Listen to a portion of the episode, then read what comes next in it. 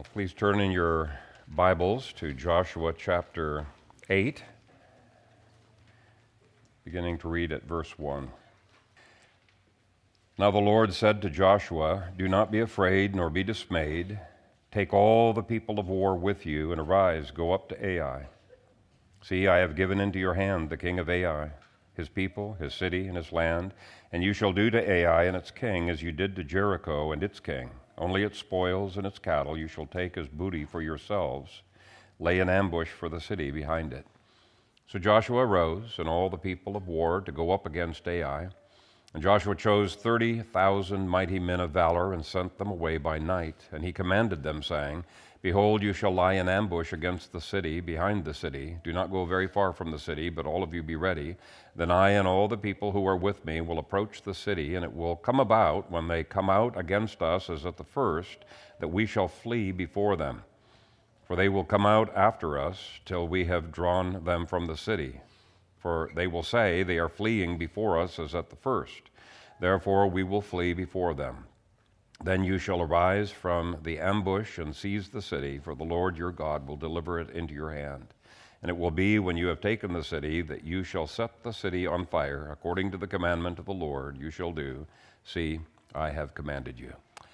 Father, I thank you for this, your word, and I pray that as we dig into it, that each of us would grow in you and benefit from it, and that we would uh, be uh, better soldiers of the cross of Jesus Christ. We ask this in his name. Amen.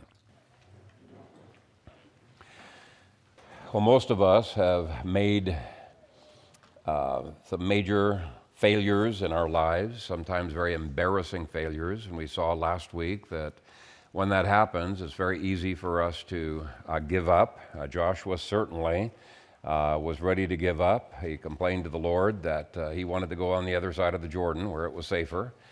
And uh, he was very downhearted with the loss, but also with the loss of 36 soldiers. Uh, it was a big blow to him. But God corrects him and shows him that when we approach our failures in God's way, that very failure can be a jumping off platform for victory. And this is the remarkable thing about God's grace. Our very failures can be many times used by God uh, to be the platform for victory, but it depends upon how we handle that. Uh, James Lowell once said that our failures are like sharp kitchen knives that can be used for good purposes uh, or can be devastating depending on whether you grab it by the handle or whether you grab it by the blade. And uh, Joshua definitely grabbed his knife by the handle and turned his failure into a remarkable victory. And we want to learn from that process. Now, today we're only going to go through verses 3 through 8. I'm not going to hurry through chapter 8. There's just way too much good material uh, in this uh, chapter. And uh, these six verses deal with planning a comeback after failure. Next week, we're going to be looking at how wonderful it is to see a plan beginning to come together. But today, just the process of planning itself is what we're going to focus on. And let me take just a minute or two to review what we looked at last week in verses 1 uh, through 2. Uh, point 1 says, Base your battles solidly on the promises of God. That's what we saw last week. I'll just read that again. Now the Lord said to Joshua, Do not be afraid, nor be dismayed. Take all the people of war with you, and arise, go up to Ai. See, I have given into your hand the king of Ai, his people, his city, and his land, and you shall do to Ai as its, uh, and its king as you did to Jericho and its king. Only its spoil and its cattle you shall take as booty for yourselves. Lay an ambush for the city behind it. Now, last week we saw that these verses are just rich with the promises of our God of grace, despite a wretched defeat, the moment, not later, but the moment Israel repented and turned around in its attitudes, God welcomed them back to confidence, to being useful servants, to faith in his promises, to stewardship, fulfillment, instruction, joy, and victory. Okay, he showed himself to be a generous God that every one of them could depend upon. And God encourages them now to match their plans to his promises. And this is very, very important. We do not want man centered plans with man centered goals grounded in man's wisdom, leading to man's glory. No way. Um, we want it the exact opposite. Hudson Taylor said that he has witnessed Christians doing, trying to serve God in three different ways. And he said only one of them is really has God's blessing. He said the first way is uh, people you know, come up with their own plans and they carry them out in their own strength. They think this is a great way to serve the Lord. Uh, the second way is to come up with their own plans, but ask God, would you give us strength? Would you bless our plans? And he said, but the right way is to come to God and say, Lord, what do you want our plans to be? And we're here as your servants to carry out your purposes. That's what this passage is all about. um, it's making sure that our plans are anchored in God's promises, in tune with His Word, sensitive to His leading, completely under His Lordship. So I'm assuming you guys have all not all of you heard last week's sermon, but I'm not going to repeat it. Uh, that's point number one. Point two, after hearing from God, what's the first thing that we need to do? We've had a major failure. What's the first thing we need to do? It's to get your head back into the game and to leave the past as the past. And we have a hard time doing it, especially if the past was super embarrassing. Verse 3 begins So Joshua arose and all the people of war. He stopped uh, mourning and moping around like he had been doing in chapter 7. And by faith, he got his head back in the game. Now, he knows he is not going to be able to remedy all of the damage that was done. I mean, there's 36 widows probably and some children who are, are mourning. And so when God wants Joshua to get his head back into the game, he's not in any way being insensitive to the harm that's been done to these widows and these, uh, these children and the pain that is there. There is pain, and Joshua owns it. So he's not being insensitive, but if he's going to succeed, he has to focus upon what God has called him to do and to pursue it with his whole heart. When we constantly stew about the past with all of its regrets, our head is not in the game. Romans 8:28 promises that even our major blunders can be turned into blessings because God causes all things to work together for good. All things. And we have a hard time believing that sometimes, but it was definitely the case here. So, this idea of focus, faith in God, moving forwards is very important uh, for if we're to succeed. Our minds and our emotions cannot be chained uh, to past failures. But the next point is also important. Getting your head back into the game means returning to the scene of previous defeat and dealing with it. And that too can be uncomfortable. Verse 3 goes on to say So Joshua rose and all the people of war to go up against Ai. They once again face the very place of their humiliation. Though they had suffered defeat at the hands of Ai, they commit themselves to tackling Ai once again, but doing it this time in right relationship with God. Now, what was the turning point that we saw last week? It was not only dealing with the sin that was in their midst, but it was recognizing their own prideful self sufficiency. Uh, they had to put that off. Uh, they had to recognize that without God, they could do nothing. When they learned that lesson, then God says, Good, I'm delighted to use you. Uh, they finally understood they needed to have God's power for even taking on a smaller city like Ai. And in the same way, we are utterly dependent upon God for any success. This is why Pastor Gary and I keep harping on prayer, how important uh, this is.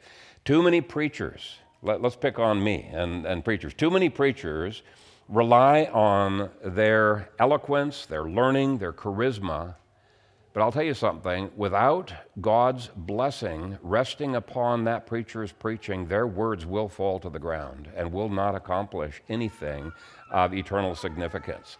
In contrast, Paul felt utterly inadequate with his preaching.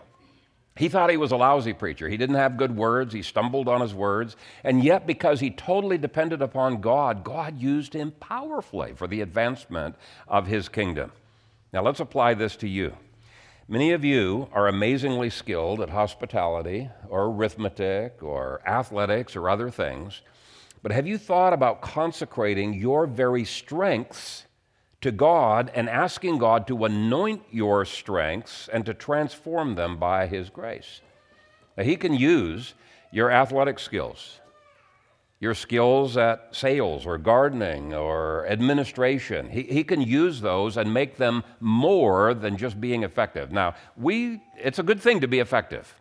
Uh, don't get me wrong. We want to be effective, but take seriously the thought that we want our skills to be more than effective. We want them to be anointed by God so that they're transformational for His kingdom. Take seriously the thought that even what seems easy to you, your, your strongest points can become your Ai if God is not in it. They can. Daily, we must give all that we are to the Lord and ask Him to use it. And accomplished people have a hard time doing that. And the reason they have a hard time doing that is it's so easy to depend upon what they're strong at, they're good at. This is why God many times bypasses skilled people and He uses people who sense their weakness. They are more useful to him than the people who don't sense their weakness. Let me read 1 Corinthians 1 27 through 31. Paul says, For you see your calling, brethren, that not many wise according to the flesh, not many mighty, not many noble are called, but God has chosen the foolish things of the world to put to shame the wise. And God has chosen the weak things of the world to put to shame the things which are mighty, and the base things of the world, and the things which are despised, God has chosen, and the things which are not, to bring to nothing the things that are. And here's the purpose that no flesh should glory in his presence.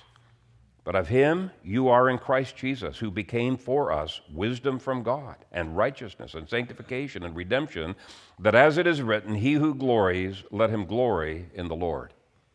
I mean, it's a simple lesson, but many of us are slow learners on this very lesson. It's easier to depend upon ourselves, and sometimes our strength becomes our problem because we depend upon it rather than depending upon the Lord. So anyway, they resolved that. Now that they're depending upon the Lord, God says, "Good. I can I can use you. We're going to take you now and you're no longer going to be intimidated by Ai." Okay? Why? Because their confidence is not in themselves, it's in God. Well, the next point says, "Don't make the same mistakes twice." Uh, what was their previous mistake? It was thinking, "This is easy. We could do it. Don't send everybody up. Just send up two to three thousand uh, people. Well, now, so it was self confidence. Now, when the Lord says take everyone, they take everyone, even if it seems silly. Like, this is an easy thing, you know, it's a tiny little city. They take everyone, and even their ambush, even though it says it's a small group, it's not 3,000 small, it's 30,000 small. So it says here, and Joshua chose 30,000 mighty men of valor, sent them away by night. And then verse 5 says, Then I and all the people who were with me will approach the city. And many people say that previously Joshua had underestimated the power of Ai. I really don't think that was the case. Ai wasn't that big of a city. What, what, what had gone wrong was they had not sought God's guidance, they had not gone into this prayerfully, and they had overestimated their own strength. So that was the mistake. But back to the main point here the best people down through history are not the people who have never made mistakes, right? It's the people who, like Thomas Edison, have learned from their mistakes. Um, in Frederick Robertson's book on writing, he said, Life, like war, is a series of mistakes. And he's not exaggerating there. I think every one of us can admit to that. A life is a series of mistakes. And he is not the best Christian or the best general who makes the fewest false steps. Poor mediocrity may secure that. But he is the best who wins the most splendid victories by the retrieval of mistakes. Forget mistakes. Organize victories out of mistakes, or to use the language of John Maxwell, I've probably handed this uh, out to almost everybody here. When you fail, make sure you are failing forwards. And he gives several ways that we can fail forwards, and some of them we dealt with last week. Uh, today, let me remind you of five more that are hinted at in chapters 7 through 8. First of all, don't point fingers and blame others for your failure. Okay, the victim mentality robs one of a mental framework that we need to be able to move forward. These Israelites owned their sin as well as their prideful mistake, and they moved on. So don't point the victor, don't see yourself as a victim, own your mistake, move forward. Second, people think that failure is an event. It is almost never an event. It is almost always a process. Let me just illustrate. Uh, when you fail on a high school exam or you fail on a college exam, a lot of people say, oh man, that was a failure. Uh, but actually, what was the failure was likely the failure to prepare adequately for that exam. And so the failure really preceded that event, right? Now, the same is true of most failures and mistakes. Third, don't see yourself as the failure if you see yourself as the failure, you're going to get discouraged and want to give up. Uh, God didn't see these Israelites as failures. Yeah, they failed, but He saw them as victors because now they have faith in Christ, right? Our discouragement over failure is often because we see ourselves as the failure rather than seeing our actions as a failure, our failure to plan as a failure, or our sins as, as the failure. Now, we can't change who we are, but we can sure change our actions, right? And so see the actions as the failure, not you as a person. Now, that may seem like a very subtle distinction, but I tell you, psychologically, it makes a huge difference in your confidence. Fourth, don't see failure as the enemy to be avoided. Now, that may seem counterintuitive, but a lot of people just don't want to try anymore because they're afraid of failure. Um, Rick, uh, NBA coach Rick Pitino once said, Failure is good, it's fertilizer Everything I've learned about coaching, I've learned from making mistakes. Now, obviously, we don't want to minimize sin. We don't want to trivialize it in any way. We want to avoid sin eh, eh, with all of our power. But if you fear doing challenging things that God has called you to do because, wow, I might fail, I might sin in doing that, well, let me suggest you may have already sinned in failing to take on those challenges. And so the point is, weak as we are, Obedience to God has risks. It has risks. Embrace them. Fifth, don't focus on the past, focus on the future. These Israelites learned from their mistake and they didn't repeat it. Now, the other thing I see in these same verses is that Joshua used all the resources that God commanded him to use. Now, certainly, God uses miracles in our lives when we don't have resources. Uh, we're up against a wall. He expects us to be responsible, but many times there's not much we can do. We can pray for a miracle. And God sometimes will give us miracles even when we have resources, like He did in Jericho. But um, uh, God uh, expects us to do what we can with the resources that we do have. So, planning requires recognition of resources, analysis of them, and use of them. What are some of the resources that Joshua had at his disposal? Now, obviously, people were a resource, and he distinguishes between different kinds of people. There were the kind of people mentioned in verse 3 here, uh, what he calls them um, mighty men of valor. And uh, not everybody there was a mighty man of valor. He, all of them were resources, but he used them in different ways. And so there were a variety of people resources. Their weapons and armor were resources. And in verse 4, he tells them, All of you be ready. That means they each one had resources and they needed to be ready to use them. I mean, you, you don't want to go into battle if you don't have good weapons and you don't have training to be able to use those weapons. Uh, and so uh, you're going to be in disobedience to that phrase in verse 4. Verse 3 shows that night darkness was a resource. Uh, that they took advantage of to hide as they're marching at night to go down into that valley so that they won't be seen going to that valley. And uh, you might not have thought of darkness as a resource, but it can be. John Lovell of the Warrior Poet Society talked about objects and gear and furniture and other things in your environment being uh, resources when you're clearing a room. You know, a mounted light uh, can be a resource, even though he speaks of it as uh, lights as being, what is it, bullet magnets, I think is what he calls them. And I, I can sort of see his logic on that. But there's a place for uh, even something like that. But uh, Lovell has you analyze what natural resources are in your environment that you can take advantage of in a crisis situation. Well, in the same way, verse 4 speaks of the walls of the city themselves being a resource that they were able to hide behind. And we'll see that a little bit more uh, next time.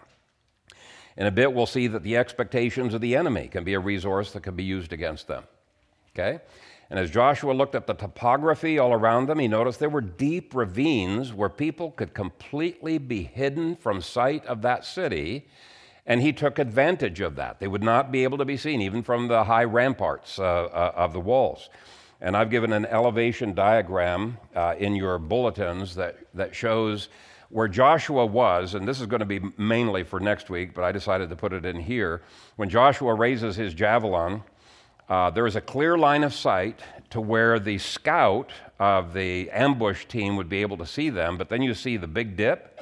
Nobody in the city would be able to see the 30,000 people that are in that ambush. And then he sends another group of people to the west to cut off any escape to Bethel or to keep uh, Bethel people from being able to come and to fight on behalf of Ai. Uh, but the point is, topography of the area was a resource.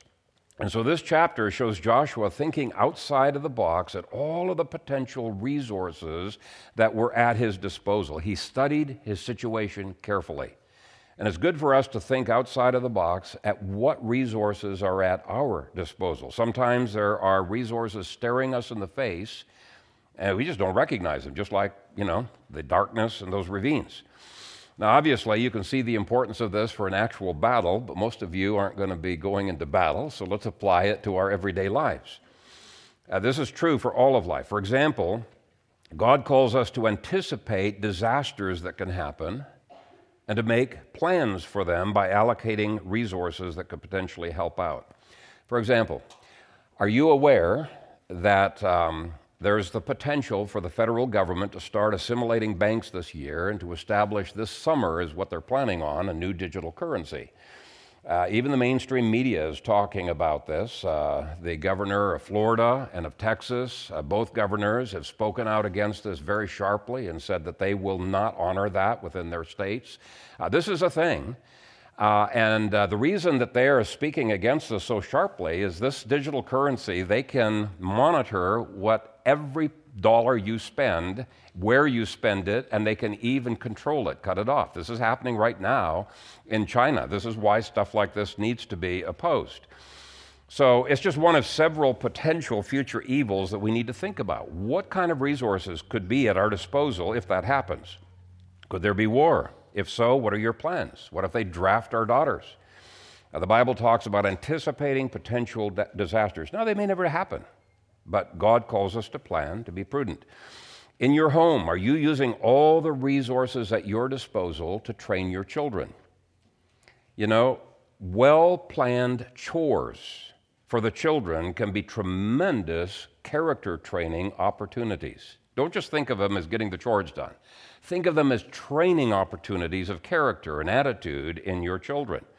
Do you take advantage of the mice and the ants that are coming into your kitchen? Or do you just take care of that yourself? Uh, there's all kinds of resources that are in your environment that you could use to train your, your children. Many people think they don't have adequate resources. Well, I think sometimes it's underutilized resources. Do you use all the resources you could use for the success of your business or the success of your devotions and your family worship? Wow, there's a ton of resources out there you could use for your worship. Do you try to equip your wives with the resources that would enable them to better manage the home? I mean, sometimes buying your wives tools can help them to be much more efficient and save them time and energy. So, uh, the point is, it's planning. Most of our failures are the direct result of poor planning or poor use of resources. Next, in verse 4, he took his leadership seriously. It says, And he commanded them, saying, and we'll see that what he commands, and this is a side point, but I think it's an important one, what he commands is exactly what God commanded him to command. And verse 8 repeats that, that thought later on. Um, unlike individuals and families who have basically liberty to do anything they want to do that is not forbidden by God, church and state have great limitation on their, limit, uh, on their liberties. Uh, we call this the regulative principle of government. God very strictly regulates what the church and what the state may do and what they may not do. And He does this because church and state constantly encroach upon the liberties of individuals and families, right? And so here we see illustrated, He sticks strictly to what God commands Him to do. It makes for a very small church, very small state, but I think it's uh, the biblical way of moving forward. But anyway, leadership in both church and state must still lead. God isn't going to do the leading for them. They must make decisions. They must plan. They must conscript and guide and counsel and charge people with everything that God has charged them to counsel them with. And Joshua took his military leadership seriously under God. Now, again, most of you aren't military people, so I, got to pick on you anyway. we men need to lead. Men in this congregation, we cannot be passive. We need to lead. And you know what? The wives need to lead the children. And we need to teach the children how to lead over time by giving the children responsibilities and having them lead other children that are in the home, giving them an opportunity. Leading doesn't just happen, it, is, uh, it must be a part of our planning. So, brothers and sisters, this section is a call to improve your planning rather than continuing to dart from one crisis to another because you're so busy you can't plan, right? This week we're looking at the importance of planning, next week at the process of a plan coming together. In any case, having failed before, Joshua knows he needs to come up with a new strategy. Uh, some of our failures are because we keep using the same failed strategies. And as we go now through, and fairly quickly, through verses 4 through 8, you might be asking yourself, okay, do I need to come up with new strategies? That is, if, if I've been having failures in certain areas of life. If everything's going swimmingly well, fine, continue with uh, what you're doing. But let me illustrate this with a simple story of the need to take care of your to- tools. Some people are very poor stewards of their tools. They don't include maintaining their tools in their planning. Now, I worked in the logging industry up in Canada for two years. It was very, very hard work. Not nearly as hard as my grandpa Kaiser's uh, work in the lumber industry. He didn't have power tools. He chopped down trees with axe and with these, uh, you know, pull saws. But uh, the story goes that one uh, young man applied for a job there, and uh, the foreman uh, told him, Okay, I'll give you a chance to prove yourself. I want you to cut down this tree. And um, he was just testing him, and the young man was superb uh, with the axe. He, he cut it down, and uh, the foreman was impressed, hired him on the spot. He said, Start on Monday. So Monday, Tuesday, Wednesday, and Thursday went by, and uh, on Thursday afternoon, uh, the foreman came and he said, uh, Okay, you can pick up your check on the way out. And the guy was a little bit surprised and puzzled. He said, I thought you paid on Friday. And uh, the foreman said, Well, normally we do, but we're letting you go today because you've fallen behind. Our daily felling charts show that you've dropped from first place on Monday to last place on Wednesday. And uh, the young man uh, remonstrated. He said, But I'm a hard worker. I arrive first, leave last. I even have to work through my coffee breaks. And the foreman, uh, sensing the boy's integrity, thought for a minute and then he asked, Have you been sharpening your axe? And the young man replied, I've been working too hard to take the time. Now, that was obviously a big mistake, right?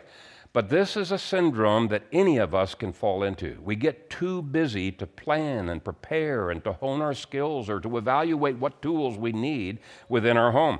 Joshua regroups, he comes up with a new plan, and let's take a look at it. First part of the plan is to make an ambush on one side and then to station a group on the other side who could prevent Bethel from either helping out or being a city that um, the men of Ai could escape to. Verse 4 shows the ambush.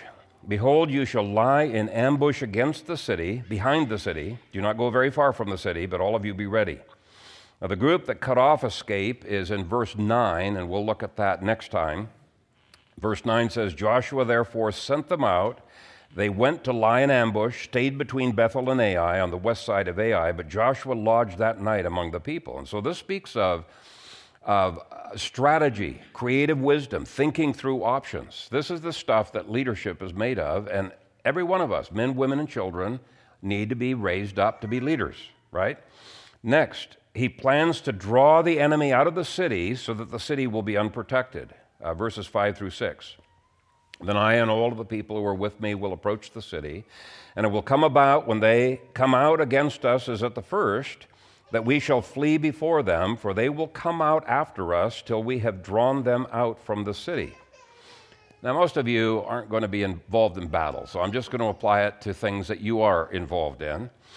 In apologetics, this involves getting the opponent to state the parts of his worldview that are most obviously without foundation and are the hardest to defend.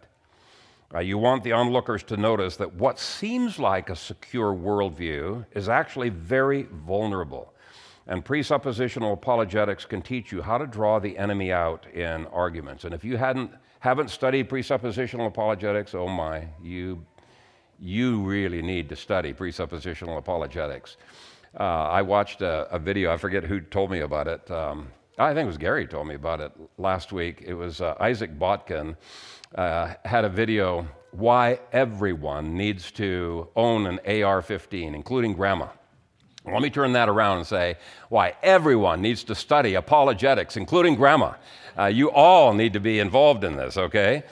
Um, Um, nice introduction to apologetics is uh, Greg Bahnsen's book, Always Ready Directions for Defending the Faith. And by the way, we have put all of Bahnsen's stuff up onto bonsoninstitute.com. You can download it for free, okay?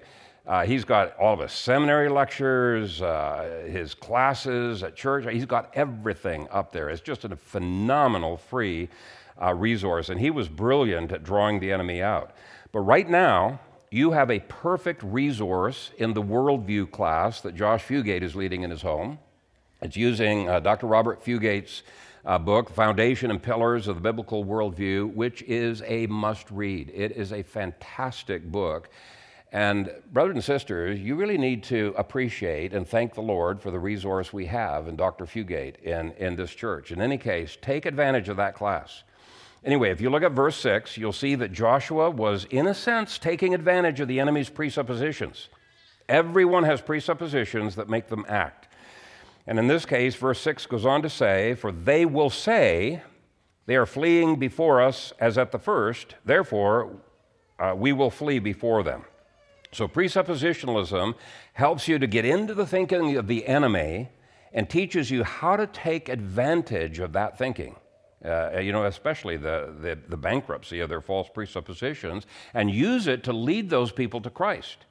But certainly in a real war, there are all kinds of war room strategies like this that are trying to second guess what the enemy will do. The same is true in apologetics. The more we study worldview and apologetics, the more prepared we'll be to be good soldiers of the cross of Christ. So, Josh, have I covered about everything as an advertisement for your class? okay, the next point is by faith, plan for victory and believe you will achieve the victory. If you plan for defeat and believe that the church will be defeated, you will be defeated. It's just the way life works, right? God says that uh, without faith it's impossible to please Him, so He's not going to bless lack of faith like that. Um, and that's the problem with at least some of the more pessimistic, not all amillennialism, some of the more pessimistic forms of amillennialism, and all of dispensationalism. Uh, it, it, it, it, it is, uh, they're both eschatologies that, uh, guarantee the defeat of the church. And I blame them for the mess we're in in America. Those eschatologies have robbed people of hope in the future by saying that God's promises do not apply to our age. They don't apply to our age. Let me tell you something. There's a brand new eschatology out there. Well, it's, it's not totally brand new, the last hundred years, but it's called hyper preterism or full preterism. It says that 100% of all prophecies have been fulfilled. There are no promises left for our age. They rob the kingdom uh, uh of hope and faith just as much as dispensationalism does. So, uh, I just looked up uh, the anniversary of uh, Scofield's death. He died uh, just one or two years uh, more. I think it was 101 years ago. So if you got a Scofield reference Bible or study Bible, don't take seriously any of the notes. Preferably just throw them away. Anyway, he died in 1921. But verse 7 says, Then you shall arise from the ambush and seize the city, for the Lord your God will deliver it into your hand. Notice the confidence. Seize the city, for the Lord your God will deliver it into your hands. It is critical that the church once again begin believing the Great Commission is not an empty slogan. It's God's marching orders He intends us to accomplish. It's not an unfulfillable commission. He calls for every nation to be taken for Christ, teaching those nations to obey everything in the whole world, word applied to the whole of life. When will missions once again take seriously the, the significance and the comprehensiveness of their mission. It, it's not just converting people, it's discipling nations. It's discipling nations. This is what they did in the 1800s. They had phenomenal worldview in missions. So, if the church will once again plan for victory by faith, this great commission will be accomplished. And this is why I believe eschatology is such an important topic. And um, by the way, if you don't know what hyperpreterism is or full preterism, talk to me afterwards. Uh, it, it, it, really impacts almost every doctrine, including the doctrine of salvation, and I can show you why. But it's important that we regain the postmillennial hope that drove the missions of the 1800s to accomplish what I consider to be absolutely astounding things. And it's imperative that we not just become armchair theologians, but that we actually start impacting the world. Okay, the next point is antithesis. Don't make a peace treaty with the world. God's not going to be content until there are no enemies left in this world, with death being the one exception, and He's going to finish that death at the end of history, contrary to full preterism. He will conquer that enemy death at the end of history. They will either be destroyed in judgment or destroyed through conversion to Christianity. 1 Corinthians guarantees it. Hebrews says that the book of Joshua is a symbol or type of Christ's gospel conquest of the entire world. And notice that there is total antithesis, no compromise, no taking of the best of Ai's wisdom into our education. No. Verse 8 says, And it will be when you have taken the city, then you shall set the city on fire. What? Even the libraries of AI? Uh, even the schools of higher learning? Even the art galleries, even the drama and the dance theaters, yes, everything. God wants pagan civilization eventually to be erased from memory, and He wants a biblical civilization to replace it in its entirety. He is okay with plundering money and animals and land. He's not in favor of plundering the learning of the wicked. He called for book burning and civilization destruction. Christian civilization must not be a mixture of Plato and Christ or Marx and Christ. Christian civilization must be 100% biblical. And even if it takes another 20,000 years, I don't care. That needs to be our goal. And if it is our goal, it will affect everything that we are doing right now, including our homeschooling. You can tell I'm passionate about this. I keep harping on it. well, God ends this section with one more admonition, which in one sense is a repeat of an earlier one. He says, According to the commandment of the Lord, you shall do. See, I have commanded you. It's following God's marching orders, it's living out the Bible. Now, obviously, we won't get a Christian civilization overnight, but at every step along the way of conquering our Canaan, metaphorically, we must press for true Christian civilization, which means biblical civilization. Drives me crazy when people use the term Christian, but they mean a mixture. It's a syncretism, you know, Christian civics, Christian worldview, Christian thinking, but they've got man's laws, right, side by side with, with, with biblical laws. No, that's not Christian. That's not Christian. But again, this means planning. This will never happen if the church does not begin planning for the long term. Sir Jacob Epstein was a famous British sculptor, sculptor uh, who died in 1959. He was visited at his studio by George Bernard Shaw. And Shaw noticed a huge block of stone standing in one corner, and he asked what it was for. Epstein said, I don't know. I'm still making plans. Shaw joked, You mean you plan your work? Why, I change my mind several times a day. Epstein laughed and said, That's all very well with a four ounce manuscript, but not with a four ton block. Creating a Christian civilization is far more than a four ton block.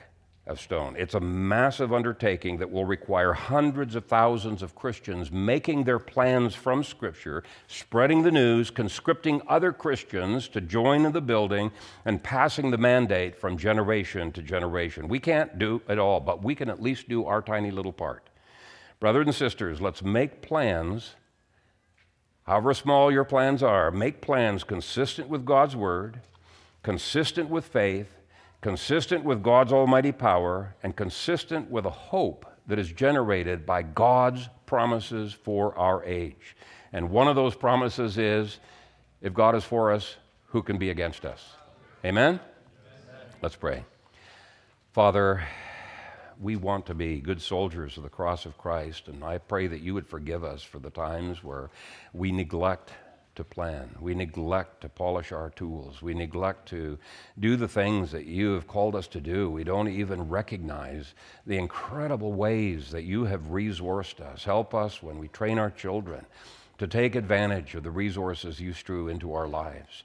And I pray that you would bless this, uh, your people, with faith and hope and encouragement, uh, that they would not be stuck in the past, uh, mulling over and grieving over their past failures, but they would get their head back into the game and uh, be powerfully used by you. And we pray this in Jesus' name. Amen.